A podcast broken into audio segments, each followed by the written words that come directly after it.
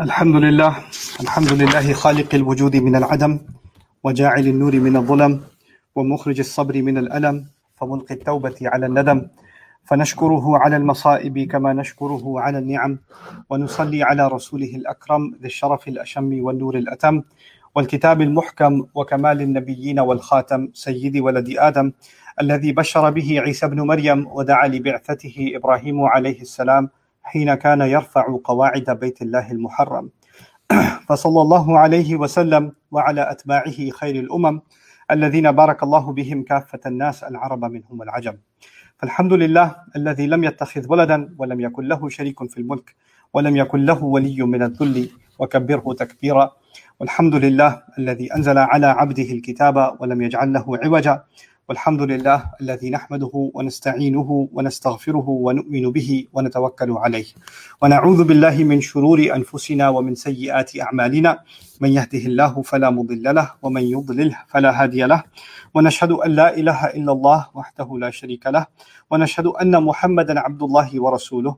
أرسله الله تعالى بالهدى ودين الحق ليظهره على الدين كله وكفى بالله شهيدا. فصلى الله عليه وسلم تسليما كثيرا كثيرا.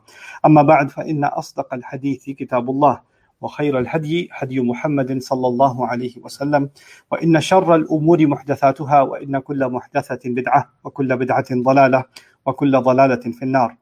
قال الله عز وجل في كتابه الكريم بعد أن أقول أعوذ بالله من الشيطان الرجيم. ادع إلى سبيل ربك بالحكمة والموعظة الحسنة وجادلهم بالتي هي أحسن. إن ربك هو أعلم بمن ضل عن سبيله وهو أعلم بالمهتدين. رب اشرح لي صدري ويسر لي أمري واحلل عقدة من لساني يفقه قولي. اللهم ثبتنا عند الموت بلا إله إلا الله. اللهم اجعلنا من الذين آمنوا وعملوا الصالحات وتواصوا بالحق وتواصوا بالصبر. آمين يا رب العالمين. I think uh, inshallah for the next few weeks as I share khutbah with you on Friday inshallah I'm going to try to focus on lessons uh, that we can derive from the 125th ayah of Surah Al-Nahl. So this is Surah number 16 and ayah number 125. And what I want to do in this, um, you know, series of khutbahs is really talk about this really uh, comprehensive place in the Quran where Allah has taken lots of lessons that are dispersed all over the Quran and fused them together inside of one single ayah. So let me first translate this for you so you understand the overall scope of what this ayah is talking about, and then inshallah we'll get into the subject matter, which I think everybody can benefit from, including myself. Ila sabili rabbika. Call to the path of your master, call to the way of your master with wisdom and with beautiful counsel. So the second word is beautiful counsel. Wajadilhum billati hiya ahsan and debate them and argue with them in a way that is better. So argue with them in the way that is better. إن ربك هو أعلم بمن ضل عن سبيله. No doubt your master, in fact, is the one who knows better who is truly misled or who is lost far away from his path. وهو أعلم بالمهتدين. And he knows better who is committed to guidance. So there's lots of things that are being said here, but as you can tell, the, the subject matter of the ayah is calling people to the path of Allah. Ud'u ila sabili rabbik. Generally, Muslims call it giving da'wah, right? And the idea of giving da'wah or sharing something about Allah is something we do with Muslims and non-Muslims. It's not something limited to those who don't believe in Allah only or don't share the, the faith of Islam only, but we give each other da'wah also. So let's first start with the word da'wah. The in Arabic means to call. It also means to invite. So it's a little bit different from nada or nida. Nida in Arabic also means to call. Uh, and it's one of the names given to the Prophet sallallahu alaihi wasallam. Rabbana innana sami'na munadiyan yunadi lil iman. We heard the call of a caller calling to iman. And in that ayah, the word munadi was used, which is used for calling. But the word da'a, which can also be used for calling, has a shared meaning with invitation. Now, that makes it a pretty significant difference because when you call someone, it can be for any purpose. You can call someone to do some work with them. You can call someone because you're warning them. You can call someone for just a very random specific task, right? But when you call someone and in, behind that call is an invitation, then there's a friendliness, there's a safety, there's a care that you have because obviously you don't, there's no way you're going to invite someone you don't like. And if you do, then you have some, you know, dubious purpose, like in the story of Yusuf alayhi salam, the wife of the minister invited other women to her house, but she had some other alternative motive, right? So, See, ulterior agenda. But generally, if you're going to invite somebody, that actually means it's an expression of friendship, of welcoming, of bringing somebody into your home, making making someone feel safe, making giving somebody your hospitality, opening your doors to them. All of those themes are embedded inside the word da'wah. So when you are going to, you know, sometimes uh, young, you know, men and women when they're in university and other settings, they say, I want to, I want to give da'wah, right? So they'll set up like a da'wah table or something in the middle of a street somewhere or at campus. And it's like, why should you become Muslim? And people are coming and stopping by. And sometimes some very staunch atheist stops by or some very hardline Christian stops by. And it turns into a spitting match and everybody's raising their voice and, you know, argumentations going on and things are being said about the Prophet or about the Quran and things like that. And they say, well, brother, we got to do da'wah. Uh, that's not da'wah. That's something else, but that's not da'wah because da'wah means invitation. Not who would look at that and say, oh, they're inviting each other or he's inviting them to, you know, it, it, it's a completely different gesture, isn't it? When you say, hey, let's go have lunch together or hey, come over to my place or I'd like you to sit down with me or, you know, those are in, invitational gestures. So the word itself includes a kind of mannerism to begin with. And if we don't possess that mannerism, there are other aspects of Islam that the ayah covers. But da'wah, th- this, this wouldn't be da'wah. It's also important to mention that da'wah should be um, separated from the concept of tabligh Uh, the Prophet ﷺ gave us the responsibility, بَلِّغُوا عَنِّي وَلَوْ آيَةً Right? Uh, communicate on my behalf, even if it's a single ayah. Uh, balagh, Quran calls itself balagh, uh, communicator or communication. Uh, the Prophet ﷺ is told, وَمَا عَلَيْكَ إِلَّا الْبَلَاغِ You have no responsibility other than to just communicate. In other words, balagh means not how you're inviting, but what you're saying needs to get the message across. You got to say stuff that somebody will understand and they actually get it. So if you start using big words that they don't get, or you start throwing in technicalities that they have no background in, you're no longer doing balagh. Quran calls itself balagh, and balagh actually, the original meaning of balagh is to reach. And from it, one of the sciences of the Arabic language, they call it balagha. You may have heard of that. Balagha is actually the, the art of communication. When you're talking to somebody, I want you to imagine it like this. This is how I used to explain balagha to my, my Arabic students. Think of it as when you're talking to someone, they have a, a protective wall, literally the chest cavity, around their heart. So what you're saying is going to bounce right off, right? You've got to find the kind of words that can penetrate through this cavity and go deep inside somebody's heart and impact them. And that's actually called balagha in Arabic, when you are getting through to somebody and it really hits them. So that's actually the art of communication. So da'wah is first of all an invitation. It's a friendly gesture. It's a call. Balagh or balagha or even tabligh is to communicate in ways that are the most effective, which means we have to become students not just of the manners of speech, but the nature of speech itself. What are we, how are we going to talk to somebody about the same thing? You can say the same thing in the most effective way, and you can say the same thing in the, mo- the opposite of effective. What is the goal that you're trying to achieve? Are you trying to win a point? Are you trying to prove someone wrong? Or are you trying to win someone over? Because if you win an argument, the person might walk away losing an argument, but hating you also. You didn't win anything. That wasn't balagh. And it certainly wasn't da'wah. But you felt good about yourself. That was more a, you know, a propagation of one's own ego instead of da'wah or tabligh. You understand? So this is why these words are actually really important to understand. These terms in the Quran are really important to understand so we know what is it that we're trying to do. If I'm giving yeah, and by the way, this is not just about, you know, taking some Christian fellow and telling them about the oneness of Allah or something like that. You could be doing da'wah to your mom. You could be doing them to your to your spouse, your husband or wife, or your child. There's an opportunity to invite them to something. Now, Allah didn't say invite them to Allah.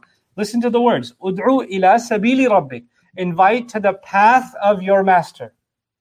Invite to the path of your master. Now, this is imagery because the Quran communicates some very comprehensive messages by way of painting a picture. And this is a picture that's been painted in this ayah. And what, what's the picture that's been painted? A path is not something you call someone to. You call someone to a destination. I can invite you to my home. I don't say I invite you to Highway 183. Doesn't make sense. because you don't invite to a path, you invite to a destination. So it's interesting language that Allah says, call to the path of your master. You understand that?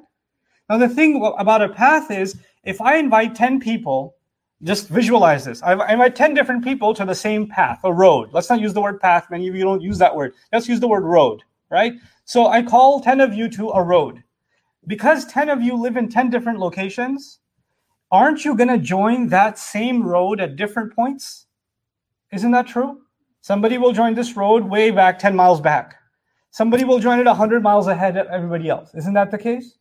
And all of you have different paces. Some of you have a bicycle, some of you are walking, some of you have an animal, some of you have a, a, truck, a car, whatever you got. And if, if somebody somebody will get on that path and move quickly, somebody will get on their path and move slowly. Somebody will get on that path and be reluctant to even take the first step, even though they're on the path. Somebody will get on that path and take two steps and then kind of want to slip off.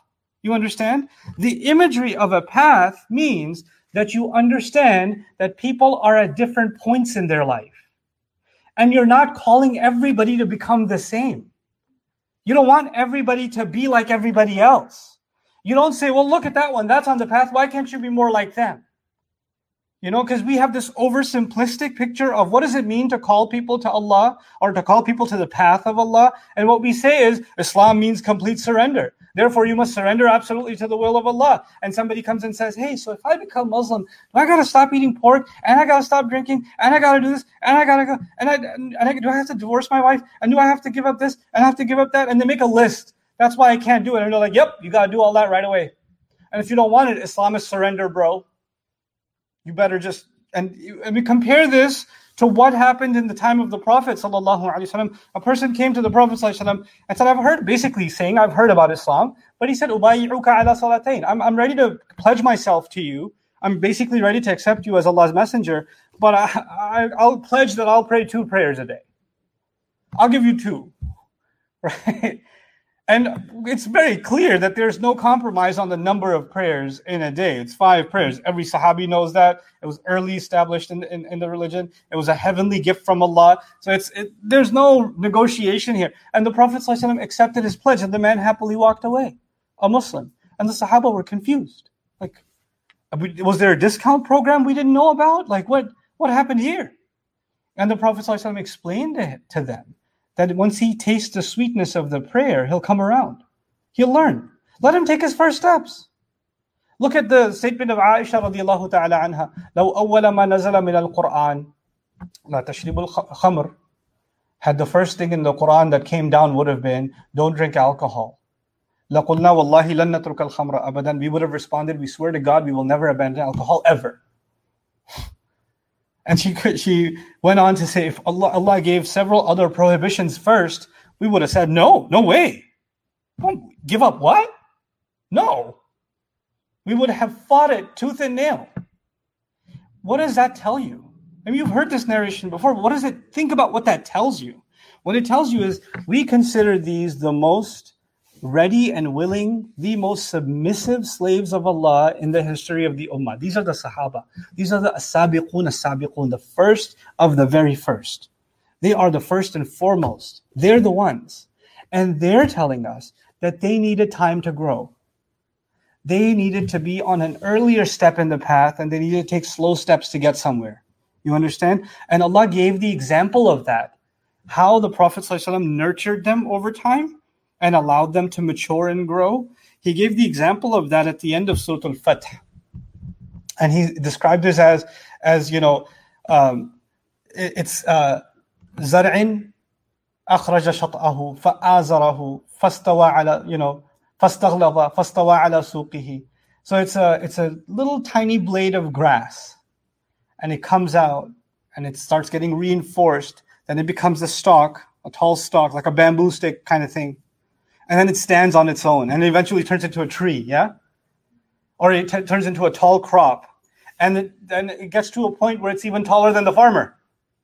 It was this tiny little seed and it's taller than the farmer. It grew so much. And this is the comparison Allah made to the way the Sahaba matured, how they grew. Now think about that. The Prophet ﷺ's relationship with the best generation ever is being compared to a farmer who's being you know, who, who's being raised or who's raising crop, right? So if that's the case, then what we have to understand is that in our religion, we don't tell someone to uh, completely transform themselves and become someone else overnight. We have to be patient with people. We have to understand that they just may be a seed right now. Or maybe a little bit later, they might turn into a little blade of grass. Or maybe a little bit later, they might turn into a taller stalk. It'll take time, but they're not ready yet. And that's still because the, the seed is on the path to growth. It's still on a path, isn't it? It's still on a path. And by the way, the most beautiful part of that is when you put a seed in the ground and you water it and you nurture it and you make sure the soil is good, for a long time, you don't see any progress over the ground. It's underground and nothing is happening. You don't see any progress outside. And you know what we do with people? Man, I gave him da'wah the other day. I told him the ayah and everything. I told him the hadith about it. I gave him all the dalil, and look, no change. Still the same guy. After I told him, after I gave him the still the same guy. Unbelievable. Did the prophets do that? Did the prophets, like Nuh salam, doesn't have a different audience. He's sticking to the same audience. Did he speak to them once and say, I already told you, and you still, look at you. I'm done with this. I need a new audience. Because I already gave them the most, be- the best speech. That, that should be enough for them. That's not how human beings work. That's not how transformation works. So the comparison made is because a path takes time to tra- traverse. And the other thing about that is when you call people to a path, make sure you they understand that they're being called to their own path, meaning their own speed. The road is the same, but your speed, and whether you're walking alone or with three other people, or you need training wheels, or you need help, or you need somebody propelling you. Right now, you can't to- totally walk on your own. Everybody's different, isn't it? Just like if you had a thousand people walking on the same road, some will be old, some will be young, some will be strong, some will be weak, some will be sick, right? Some will need more help. Some will get thirsty quickly. Someone will want to give up. There'll be different people on the road. So when you're calling people on that road, make sure they understand not to compare themselves to someone else. Not just that you don't compare them to others, but they might start. Somebody takes Shahada, becomes Muslim, comes to the masjid, or some Muslim who was raised with the Muslim name and a Muslim family, but they never really knew what the religion was. Not their fault. And they decide they want to figure something out about it. They want to learn about it, right? And when they finally come to a, a masjid for the first time or come to a Muslim community, they hear about a convention, and the guy is giving a speech and he's dropping all these Arabic words, and everybody's going takbir, and he doesn't know what takbir means. And then everybody screams, and he's like, Is there an emergency in the building? He doesn't know. He has no idea, and he feels so out of place. And then finally, when somebody takes shahada, you got to pray five times. You got to learn at-tahiyatu lillahi wa salawatu wa tayyibatu assalamu alayka You got that? You got the, you, you got that, right? You got that, okay. And here's eight more brochures. You got to make sure you do this. And here's how you make wudu. And yeah, it's only, it's easy. Let me show you. And if people are information overload, and then they start feeling like, man, there's a lot to learn, and I'll never learn it, and all these people know so much more. I'm never going to be a good Muslim. They're so much further down the road on this path than I am. Right? So they start comparing themselves and feeling inferior. Allah has said such profound words when He said, Call people to the path of your master. The path of your master. Because every one of you is not being compared to the next person. You're not, your, your rank in front of Allah is not less because you haven't memorized the Quran or you don't know tajweed yet or you don't speak Arabic or you don't know, you know, you didn't memorize the, uh, the 40 hadith of Imam Nawawi or you, you know, you're, none of that stuff. Those are important and valuable things and rewardable deeds. But that's not the only way reward works. That's not the only way reward works. Actually, it's a relevant because I'm in the middle of studying Surah Yusuf right now. It's on my mind. I'll just share a simple example with you. Yusuf is one of the most re- rewarded prophets of our history, right? But he wasn't given a book. He, he wasn't given revelation. Torah came way later. Torah came to Musa alayhi yes? So there's no recitation going on. There's no scripture that he's reciting and surahs that he knows or you know, revelation of, you know, he knows the interpretation of dreams. He knows Allah is one. He knows his, the, the story of his fathers. He knows that, but he doesn't know much as far as scripture is concerned. We have way more access to words of Allah and laws of Allah that weren't even revealed yet, right? But what's his contribution? His contribution is he's making sure the agricultural community is doing its job. He's making sure the money's moving in the right places. He's making sure the administration is running clean. There's an anti-corruption policing in place. There's, you know, the, the, the poor are getting what they need to get. What you would consider secular services, not even religious services. But that's a contribution. And does Allah value it? Values it enough to make it a surah we study. So what we do is we start comparing, well, religiously, I'm behind this one and that one. Or I know less than that one and that one. Therefore, I'm inferior. Somebody else can make you feel like that, and you can start feeling that way. But when you invite someone to Allah, this is the most important thing. The most important thing is you remind them over and over again I'm not inviting you to a destination that some other people reached and you haven't reached yet. Too bad for you. You better catch up. No, I'm inviting you to a path. And the fact that you're on a path is success. That's the last thing I'll share with you for today. We're just doing the first phrase of the ayah today. We'll, it'll take us a while before we get through the whole ayah.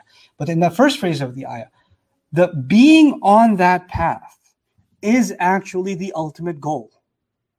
Because the moment you start thinking that you've reached some kind of destination, that's when you failed. There is no such thing as us having reached our destination in this life, this entire life. Just like every day, the sun takes a path, the moon takes a path. Just like every day, our bodies are actually on a path towards maturity and then decline. Our bodies, our bones are on a path. Our eyes are on a path. Our brain cells are on a path. Dementia will come in eventually, right? Everything Allah created inside of us is on a path. So is our religion. So is our relationship with Him. It's on a path. Our goal is to find ourselves on that path every day. And not to compare ourselves to someone else, but to see that the whatever step I took yesterday, am I taking the next step today? Am I still on the same path? Did I make progress today? The only one you're competing with is yourself, nobody else. The only standard you have to hold and I have to hold is I know I could have done more and I didn't. I know I could have held myself to a higher standard and I didn't. The failure of so many will be whenever they're about to take the next step, instead of comparing themselves to themselves, what will they do? They'll compare themselves to everybody else. Well, this one, supposedly so far ahead of me in the path, is so messed up. What's even the point? I don't want to be like them. Therefore, I'm not taking any steps. Good luck with that in front of Allah. Because it's your own journey. Every single one of us. Our own journey. We're supposed to help each other along, but not race with each other and make someone feel like, you know, you're behind, you better catch up. Or uh, I'm way ahead of you, man. I wait, I know so many more surahs than you. I'm gonna be like so many levels above you in Jannah. It's not even funny. No, that's not how that works. You know, I'll leave you with the thing I used to tell my students on the first day of the full time dream program. These are students that like come here with like this fervor to learn the Quran and like they like, left their jobs. Some of them suspended college education, come here to study with me for nine months back in the day. And they'd sit here and I'd say, listen, inshallah, I'll, te- I'll do my best to teach you Arabic. And I have full confidence that if Allah wills, that in a few months you'll be reading Arabic books. You will be doing that. But you know what? If you're not on a path to connect with Allah's word, and you're not changing yourself oh, in here, not here. Here, I can help you. I can try. I can grow this. I can't help this. That's on you. If this grows and you know Arabic, if someone was a terrible person before they came here, then four months later, there'll be a terrible person who knows Arabic. This is the only difference. Now their tajweed is better. And they got good vocabulary. And they know a lot of grammar, but they're still a terrible person. Because the simply seeking knowledge does not mean that we're on a path. We have to understand why are we learning? What's the purpose of us learning? Why are we why are we acquiring any knowledge at all?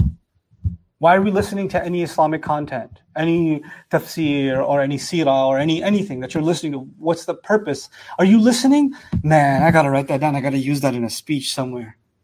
I gotta write that down. All people got. I'm gonna drop this on somebody at some party. You're looking for quotes to impress people. That's what you're looking for. Is that is that what this is? But because that's not inviting somebody to a path. First of all, I have to be on a path, and because I'm walking it and struggling, I can share with someone else. By the way, I'm no better than you. I just started sometime before you, but it's a it's a path for all of us. And by the way, whenever someone journeys, they get tired. Whenever someone journeys, it wears on them. Yes or no? Whenever someone journeys, they might need to be replenished. They need to be rejuvenated. Whenever someone journeys, there may be dangers on the path, so it's safer to travel in a group, isn't it? So when you invite someone else to a path, you must also be open about the fact that you're on a path yourself.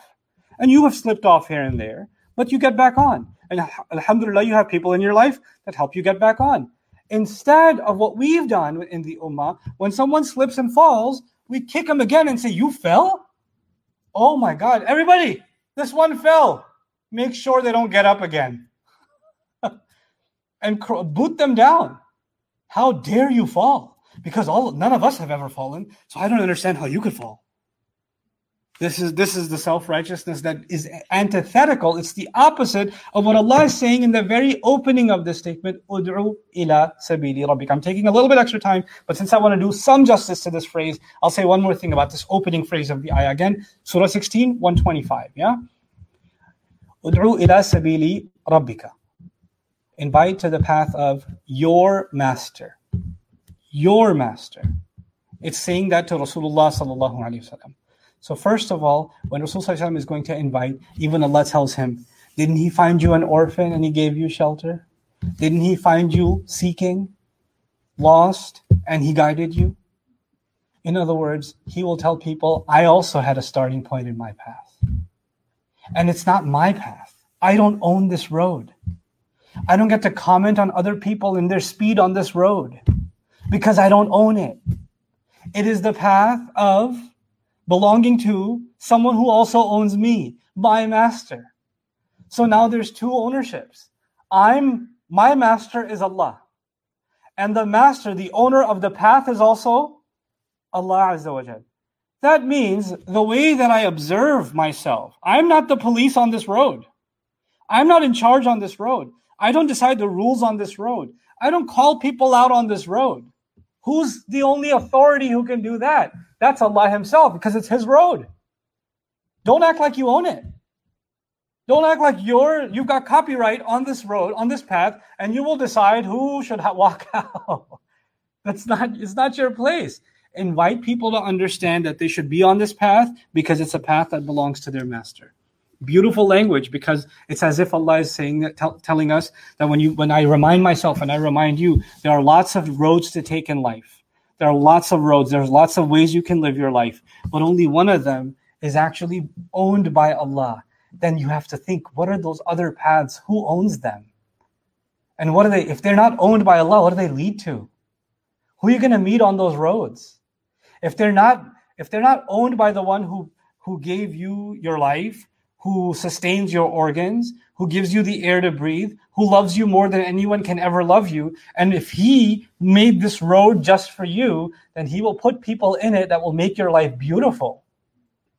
But what about those other roads that you abandon his road and you take? What kind of people will you meet on that road? What kind of experiences will you meet on that road? Where are you going to head? What progress are you going to make? As you make progress towards Allah, you Allah literally describes it as rising. Rising. Now again, visual. I'm taking so long in this khutbah, but uh, doesn't matter. It's okay. It's COVID nineteen. You can work from home. So when it's when you're rising, imagine a road that goes upwards. Yeah. So as you're traveling this road, it's getting higher and higher. When you get higher, don't you see further? Aren't you able? Your view changes, right? It's a remarkable thing that the path of Allah is actually heading upwards. Why?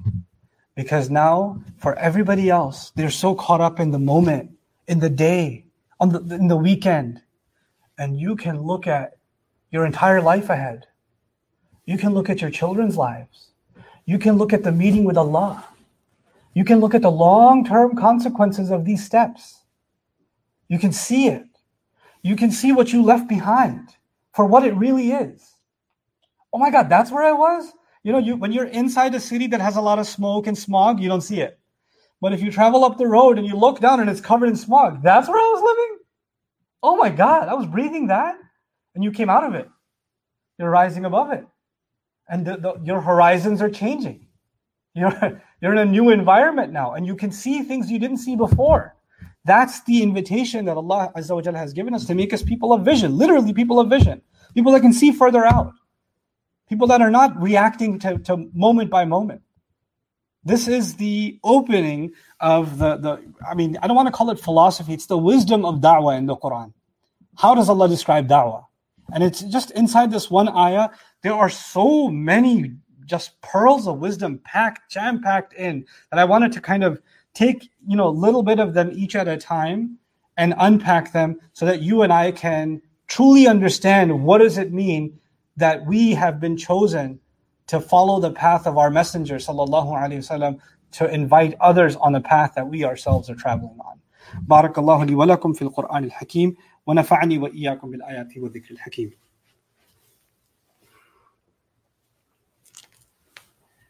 الحمد لله وكفى والصلاة والسلام على عباده الذين اصطفى خصوصا على أفضلهم وخاتم النبيين محمد الأمين وعلى آله وصحبه أجمعين. قال الله عز وجل في كتابه الكريم بعد أن أقول أعوذ بالله من الشيطان الرجيم. إن الله وملائكته يصلون على النبي يا أيها الذين آمنوا صلوا عليه وسلموا تسليما. اللهم صل على محمد وعلى آل محمد كما صليت على إبراهيم وعلى آل إبراهيم في العالمين إنك حميد مجيد. اللهم بارك على محمد وعلى آل محمد كما باركت على إبراهيم وعلى آل إبراهيم في العالمين إنك حميد مجيد. عباد الله رحمكم الله. إن الله يأمر بالعدل والإحسان وإيتاء ذي القربى وينهى عن الفحشاء والمنكر ولذكر الله أكبر والله يعلم ما تصنعون. أقم الصلاة إن الصلاة كانت على المؤمنين كتابا موقوتا.